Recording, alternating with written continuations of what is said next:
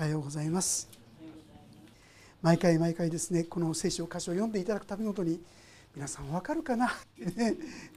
なんか難しい箇所だなってつくづく思いませんか。何言ってんだろうか、何言いたいんだろうかと、そう思うのが普通じゃないかなと思うんですが、分かりやすく一つ理解するために、ある意味で旧約聖書っていうのはですね、クリスチャンが信仰生活の中でどう歩むかに学ぶことができる箇所と読むこともできると思います。言いますと、一応ですね、旧約聖書は神を信ずる民イスラエルに語っていることですよね。ちょうど私たちのようなものです。そしてそれはちょうど同じようなご訓練や導きがなされているんですね。そのように読んでいくと、ああなるほど、これはこのように自分に当てはめられるな、そんなふうに読んでいくことができるかな、そんなふうに思います。今日はダマスコについての宣告ってこう書いてありますね。皆さんダマスコっていう国と言いましょうか、町と言いましょうか、ご存知でしょうか。これは現在でもある町なんですよ。現在はダマスカスって言いますね。ダマスカス、これはどこの町かと言いますと、これシリアという国ですね。シリアって分かるでしょ皆さん、何の国ですか。今内戦状態で、その内戦で大変なですね、状況になってしまっている、あの時のことなんですよ。そしてこのダマスコという町、ダマスカスというこの町はですね、実は世界最古の町の一つと言われています。紀元前3000年って分かりますか。今からですと5000年前ですよ。そのくらいに町が建てられ始めて、もう2000年前には立派なですね、その町、中央の町として、都市としてですね、建ってたといいます。アブラハムが大体紀元前2000年前ですから、それを1000年前にはもう立派な町がですね、そこにできていた。このダマスコの町、それ以来5000年間、実はですね、滅ぼされたことは一度もないんですよ。5000年間ずっとですね、町として面々と続いてくる。皆さんもですね、もし興味があるならば、インターネットなんかでですね、ダマスカスあるいはダマスコでも出てくるかなと思うんですが、の現状なんてですね、やりますと、かつての状況と今の状況を見ることができますよ。かつての状況は素晴らしい町ですよ。もうそんな昔にこんなのあったんだって。でも現在の方を見ますとですね、もうその素晴らしかったのが全部崩されてしまってますよ。廃墟ですよ、まさしく。もうここに書いてある通りです。でも完璧にこれが全部ですね、その通りになったとは言いません。一節のところだけ読みますと、ダマスコについての宣告。見よ、ダマスコは取り去られて都でなくなり、瓦礫の山となる。今言いましたように、この御言葉はつい最近までは実現してなかったんです。ダマスコは一度も滅ぼされたことがないんですよ。5000年間ずっと続いてきていますが、現在は非常に厳しい状況になっています。それでも実は全部が崩されてはいないんです。町の中心地だけはですね、なんと市場が開かれていて、そこでは大統領の写真なんかもあったりしてね、ここは大統領派が支配しているところで、比較的そこは治安がいいんだなんて言いますね。治安がいいとは言ってもね、数キロ先にはドバーンドカーンっていろんなものがあるんですよ。ここで言うならば、この仙台教会に対して、例えば泉ビレッジとかね、私が住む住吉台とかね、ああいうところからバーンバーンってですね、すごいもう爆弾がどんどん落ちてくる、こういう状況ですよ。もうそれ以外のところは町中全部廃墟です。見事な建物が全部めちゃくちゃに、本当に完膚なきまでにっていうふうによく言いますが、本当にそんな状態、めちゃくちゃに、ここまでやるかってぐらいに徹底的に滅ぼされます。まさしくここにありますように、それは瓦礫の山となり、これが今や起こりつつあるということです。おそらくもうしばらくした時に、おそらくダマスコはついに滅びたっていうニュースもですね、私は聞くんじゃないかと思うんですが、その時にこの御言葉は成就した、御言葉が実現したということになると思いますね。さあ、そのダマスコに対する宣告なんですけども、しかしこれはですね、ダマスコに対して言ってるようでありますが、実は北イスラエル、エフライムとも言いますが、北イスラエル、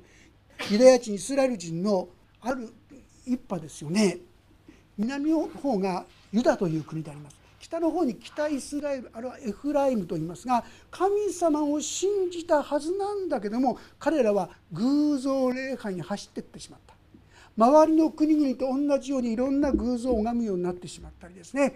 アシェラ像、わざわざそういったものを他の国々でもしないような、そういう何て言うんでしょうか、いかがわしい歩みをするようになってしまった。その結果としてこの北イスラエルが滅ぼされることが宣言されているんですね。ここで言わんとすることは何でしょうか。私たちも気をつけなければ、神を信じていると言いながら、もし神様が忌み嫌われることを行い続けているならば気をつけなさいということの警告であろうかと思います。神様は本当に忍耐深い方です。ですから私たちが何度かしてもそこからですね立ち返って許してくださる方なんですけれども、ついにその言葉にどうしても身を傾けない、そして神のところに帰って来ようとしなかった北イスラエルはついに滅ぼされてしまうんですね。そのことの言葉であります。時期で言いますと、このダマスコという国が滅ぼされるのが紀元前732年のことであります。そして北イスラエル、それが約10年後ですね、722年に北イスラエルが滅ぼされる。私たちはこのような出来事と世界的なですね、歴史的な地理的な神様のご支配の中にあって、実はこういう国がどのようになっていくのか、どんなことが起きているのか、そんなことを学びながら神様の技というものをしっかりと見、私たちがそこに教訓を得ていく必要があるということを、このような箇所を通して教えてくださっているわけであります。さて2節に行きますが、アロエルの山々は捨てられて家畜の群れのものとなり、群れはそこに伏してそれを脅かす者はいなくなる。エフライムは要塞を失い、ダマスコは王国を失う。アラムの残った者はイスラエルの子らの栄光のようになる。万軍の主の言葉。このアロエルっていうのはイスラエルのある地域の都市のことなんですけどね、ところもですね、なんとめちゃくちゃに捨てられてしまうとこう言うんですよ。これは北イスラエル、エフライムの国が捨てられるということの予言の言葉であります。神の民と思って彼らは神様は必ず自分たちを守ってくださるはずだ、助けてくださるはずだと思っていた、なんと北イスラエルがついに見放されてしまう。神様は憐れみ深い方だけども、もしこの神を侮るならば危険ですね。私たちは気をつけなければならない。神の前に、その前に悔い改めることが必要。そのことをこの北イスラエル、あるいはこのダマスコを通して私たちに語ってくださっているということができると思います。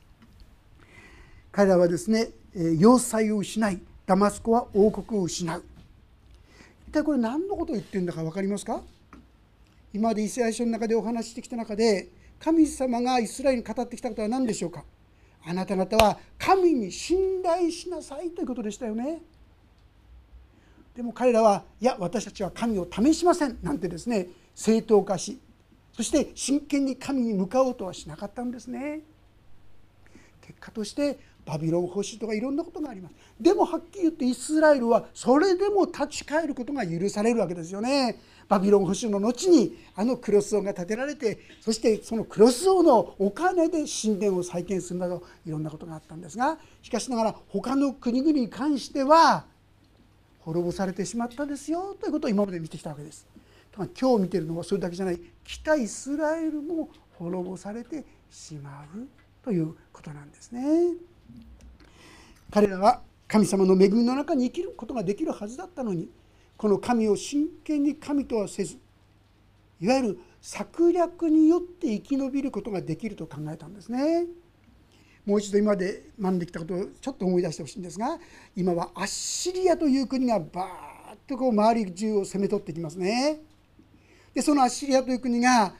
今ここにアラムですね、アラムの国、アラムの首都がダマスコですから、このアラムという国と、そして北イスラエル、この2つをバーッとこう攻め取ろうとした。でその時に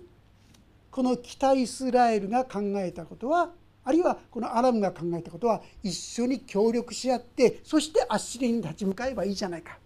いやそればかりじゃなくて、できれば南のユダも仲間に入れて、そして3つの国が相争って、そしていけばアッシリアに打ち勝てるだろう、こんなことを考えたわけです。ところがその結果がどうであったかといいますと、彼らは完璧に滅ぼされてしまった。その時にそうなった一つの理由は、ユダという国がこの仲間にならなかったんですね。どうしたんですか？ユダの国の特にヒゼキヤ王という王様がいた。このヒゼキヤは神様により頼むべきだ、こう言ったわけですよね。その時に見事なまでに神様はこの技を成し遂げてくださったわけであります。神に信頼することほどですね、大切なことはない、このことを教えてくださっているわけであります。アッシリアからコインがブワーッとやってきて、もうどうにもならない、打ち勝つことまでできない、そういう状況の中でヒゼキヤが祈った言葉がここにあります。37章14節から読ませていただきます。ヒゼキヤは死者の手からその手紙を受け取って、今言ったこのですね、アッシリアからの攻撃の手紙をもらったわけです。読み、主の前に登っていき、それを主の前に広げた。ヒゼキヤは主に祈った。ケルビムの上に座しておられるイスラエルの神、万軍の主よ、ただあなただけが地のすべての王国の神です。あなたが天と地を作られました。主よ、御耳を傾けて聞いてください。主よ、御目を開いてご覧ください。生ける神をそしるために言って起こしたセナケルビの言葉を皆聞いてください。主よ、アッシリアの王たちがすべての国々とその国土を廃墟としたのは事実です。彼らはその神々を火に投げ込みました。それらが神ではなく人の手の技、木や石に過ぎなかったので、彼らはこれを滅ぼすことができたのです。私たちの神主よ、今私たちを彼の手から救ってください。そうすれば地のすべての王国はあなただけが主であることを知るでしょう。このようにですね、もう周りの国々は全部攻め取られてしまう。実際アッシリアの次はものすごく強かったんですが、そこではない、我らの神はというところに目を向けて、この神に祈っていった。その時に何が起こったか、一番最後に学ぶんですが、たった一夜にして18万5千というですね、恐るべき大軍が一夜にして滅ぼされていった。まさしく神に頼る者こそが本当の勝利をいただくことができるんだということをですね、教えてくださっているわけであります。さて、しかしながらこの北イスラエルあるいはアラムは神様により頼もうとはしませんでした。その結果どうなるんでしょうか。4節から読ませていただきます。17章4節、その日にヤコブの栄光は衰え、その肥えた肉は痩せ細る。借り入れ人が立ち穂を集めて、その腕に穂を借り入れる時のようになる。レファイムの谷で落ち穂を拾う時のように、オリーブを打ち落とす時のように、取り残しの実が中に残される。小杖には2つ3つの熟れた実が、実りの多い枝には4つ5つが残される。イスラエルの神主の言葉。実は彼らは人間の策略、人間の思いを巡らして、そうして今言ったアッシリアとに立ち向かうためにアラムと北イスラエルが手を組んだわけですが、結果としてどういうことが起きたか、彼らは滅ぼされてしまった。だんだん弱くなって、ここに書いてあるようにヤコブの栄光は衰え、せっかく神の恵みがいっぱいあったのに、それをどんどん失われていく。さらには肥えた肉は痩せ恐る。本当にそういう状況になってしまった。もう落ち穂拾い、本当に貧しくなるってことですよね。落ち穂拾いってご存知ですよね。これはイスラムの国立、神様が定めた立法でありますが、もう一番最初から福祉国家ですよね。収穫をするときにですね、収穫を集めますが、そこにポトッと穂が落ちたりしたら拾っちゃいけないんですよね。どうして？それは貧しい人ややもめのためのものである。そういう人たちは食べるものはないと言っても、その畑に入って自由に取ることができるんです。ブドウの実とかいろんなものも全部取っちゃいけないんです。弱い者、貧しい人のために残すんですね。これがイスラエルの立法ですよ。でも彼らはそのように貧しくなるとこういうんですね。そしてそれだけじゃなくて、でもですね、最後にはこの身が残されるともあります。あるいはこの3節の終わりにもイスラエルのからの栄光のようになる、これね実は解釈がいくつかあるんですが、神様はそのような彼らからもなお残りのものを残すということを語っているようですね。時にはですね、皆さん思いませんか、なんかクリスチャンって少ないよな、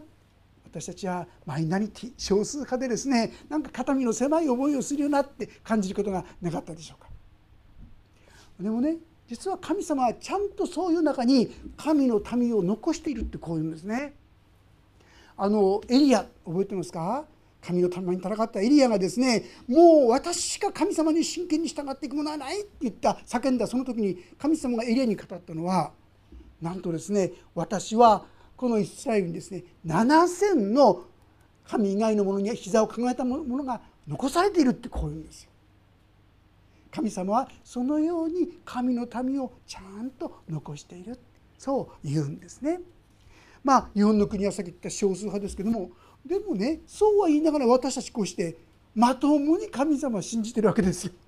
正直言ってこの世からしたら、本当にあなた神様を信じてんのってね、言いたくなるんじゃないかと思うんですが、信じてます。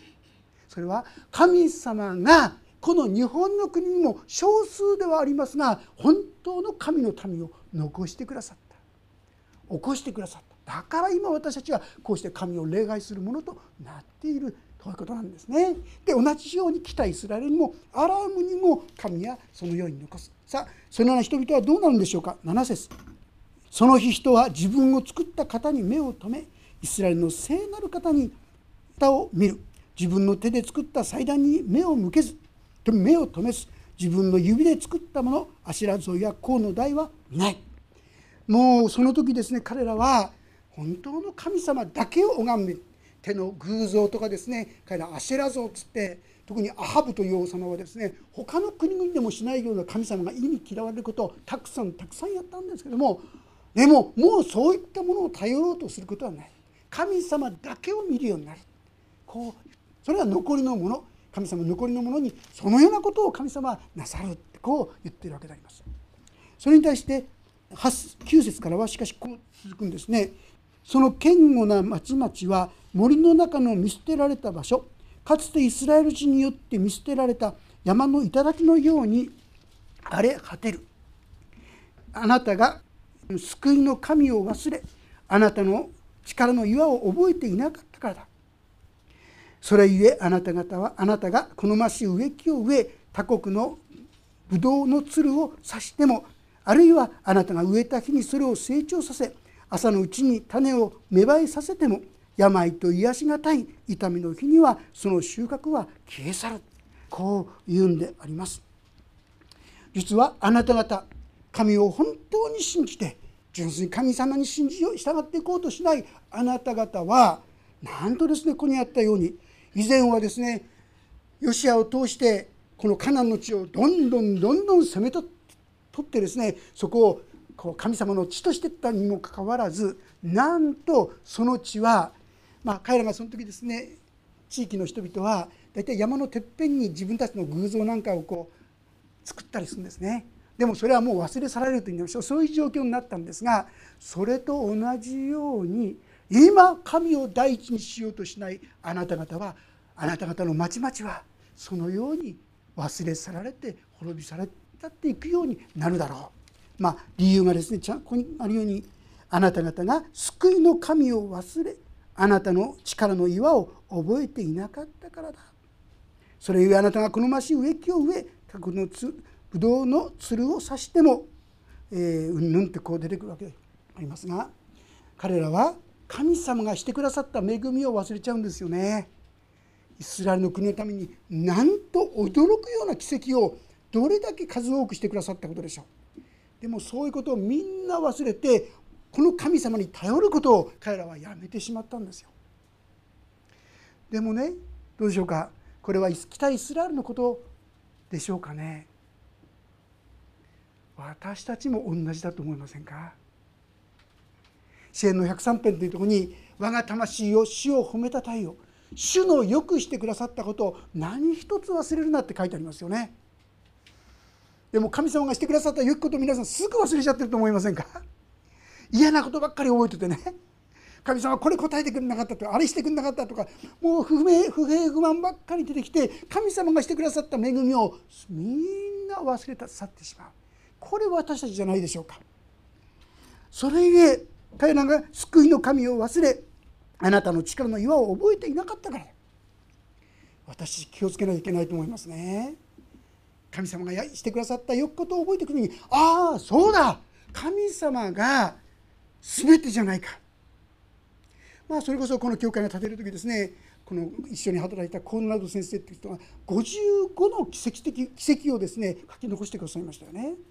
神様が本当に来て働いてくださった。どんな困難があってもそれを乗り越えさせてくださった。そういうことを神様は味わわせてくださったんです。でも私たちはすぐにですね、目の前にある困難や試練を見ると、ああもうどうしようもない、どうしたらいいかわからないと言って、もう神に頼ることをやめて、自分の策略や自分の能力や自分の力に頼っていくことをする。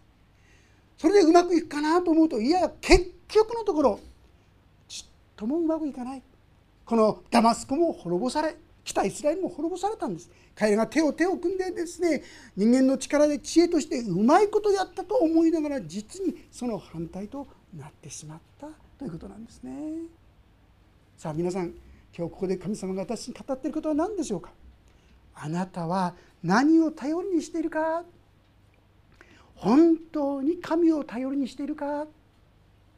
あなたは神を信じるというけども、本当にいざという時にでも神に頼っているかという問いかけではないかと思いますね。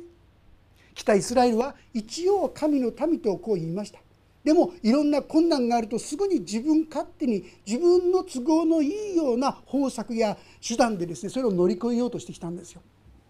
結果として滅ぼされてしまったんです。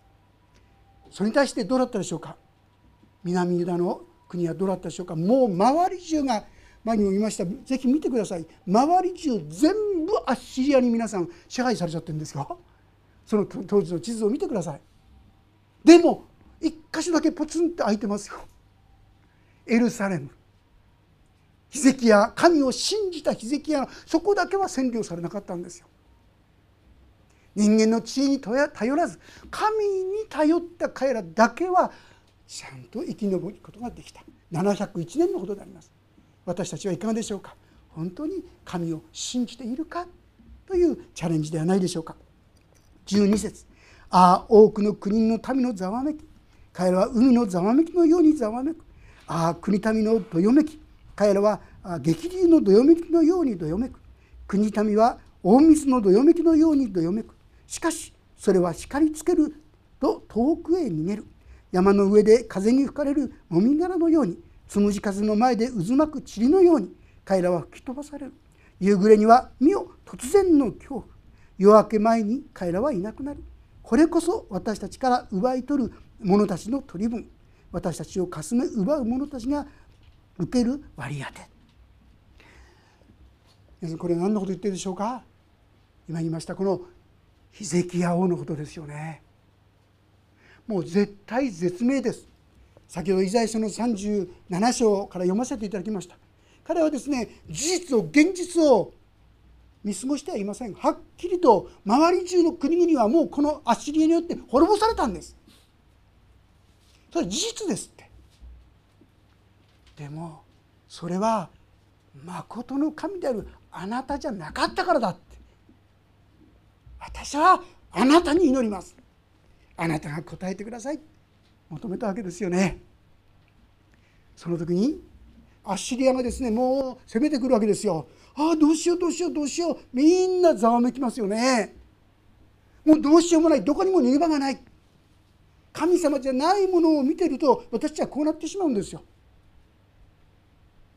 でも神様を見るとどうですか。神様には脱出の道があるんです。私がそこを見るときに、ああ主よと言って、このヒゼキヤが祈ったように正直に自分の弱さや自分の窮地をですね、正直に告白するとともに、でも主よあなたがここに技をなさってくださいと求めることができるし、また求めていくことがどんなに必要か大切かということであります。その時にあの強かったアッシリアの一軍がですね、もうあっという間に逃げ去ってしまうんですね。山の上で風に吹かれるもみ殻のように、本当に軽くふーって飛ばされるように彼らは滅びてしまった。18万5千ですよ皆さん。18万5千がの人たちが一気に自分に攻め込もうとして、実際そうしたんですよ。もうエルサレムのすぐそばまで来てたんですよ。でも彼らは軍隊に頼ったのではなく、他の国に頼ったのではなく、神に頼ったんです。そうした時にたった一夜にして18万5千の民がですね、同士討ちを始めたんじゃないかと思うんですけども、彼らは滅びてしまった、逃げ去ってしまった。そして王はその向こうでですね、暗殺されるんですね。神の民を本当に攻撃したその国の裁きがそこになされていったわけであります。夕暮れには身を突然の恐怖、夜明け前には彼らはいなくなる。これこそ私たちから奪い取る者たちの取り分、私たちをかすめ奪う者たちが受ける割り当て。皆さん、私たちはこのことから何を学ぶべきでしょうか。困難にぶち当たるときに、苦しみにぶち当たるときに、確かに苦しみを知ることは大事でしょう。現実を知ることは大事でしょう。しかしそれに打ち勝つお方をしっかり見上げる必要がありますね。イエス様は死を打ち破って、そしてよみがえられたんですよ。不可能を可能になさったんですよ。この方を私たちは信じているんですよ。ああそうだ、こんなもある、こんな苦しみもある、こんな戦いもある。でも主はこれに打ち勝ってくださる。こう言って勝利をいただくことができたらな、そう思うんですね。じゃあ秘訣はどうしたらいいんでしょうかね。イエス様にですね、雷病という病気を癒した人がさった、サラートと今訳されていますけども、このサラート、雷病をですね患った人が10人いました。でイエス様によってみんな癒されたんですよ。覚えてますか。でもその癒されたことを感謝しに来たのは何人だったですか。10人もみんな癒されたのに、それを感謝した人はたった一人ですよ。それもサマリア人といって純粋なユダヤ人じゃないんですよ。わかりますか。私たちはすぐに神の恵みを忘れちゃうもんなんですよね。私に必要なのは、主のしてくださった良きことを忘れるな、何一つ忘れるな、もっと感謝することじゃないでしょうかね。ああ、この時にも神様してくださった、この時にもしてくださった。じゃあ私に必要なことは何でしょうか。それは求めよ、そうすれば与えられますという生き方ですよ。私は自分で頑張ってじゃないんですよ。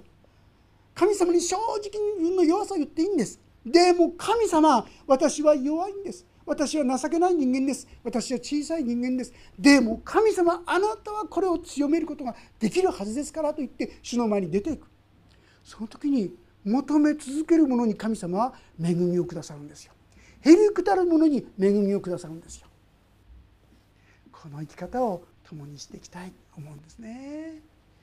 困難や試練よりも神様の方がちっちゃいんですか。でもちっちゃくしちゃってることが多いと思いませんか。そうだ、神様にはこれを打ち勝たせることができるんだ。ここに立って大胆に神様に求めていくお互いでありたいと思います。そして神様の祝福を実際の生活の中でもっともっと共に味わっていくことができたらなんと幸いでしょうか。北イスラエル、それは半分神様を信じている民、もしかすると私たちそっくりじゃないですか。信じてないわけじゃないです。でも神様だけじゃなくってね、あのことにもこのことにも適当にうまいこと振る舞ってですね、困難があってもまあ神様にも頼るけど祈りもするけど、まあこのやったってうまくいくわなんてですね、人間の策略や考えでそれを超えていこうとするんですね。そうではなくて、神よ、あなたこそこの問題の解決者です、勝利者ですと大胆に出て、そして主に求めていくお互いとされていきたいと思います。お祈りをいたします。天の神様、私たちは神を信じたと言ってもすぐに疑い、困難や試練があるともうそっちに神様めいってしまう愚かな者たちです。北イスラエル、それはまさしく私たちの姿でもあります。だからこそあなたが私たちに本当にこのままでいいのか、もっと真剣に神に頼る必要があるのか、あなたにしてくださる良いことを忘れたのかと問いかけてくださることを感謝します。どうかもっともっと感謝し、そしてあなたがしてくださったことを思い起こし、そうだ、主はここから私を逃れさせることができる、どうかそのような信仰に確信に立たせてくださるようにお願いします。そして主は今も生きておられる、私と共に生きておられる、そんな告白がどうぞお一人々の口から神様表されていくことができるように祝福を与えてください。あなたの恵みがお一人々のうちに豊かにありますように、主イエスキリストの皆によって祈ります。アーメン。もうしばらくそれぞれに応答の祈りをお祈りいただければと思います。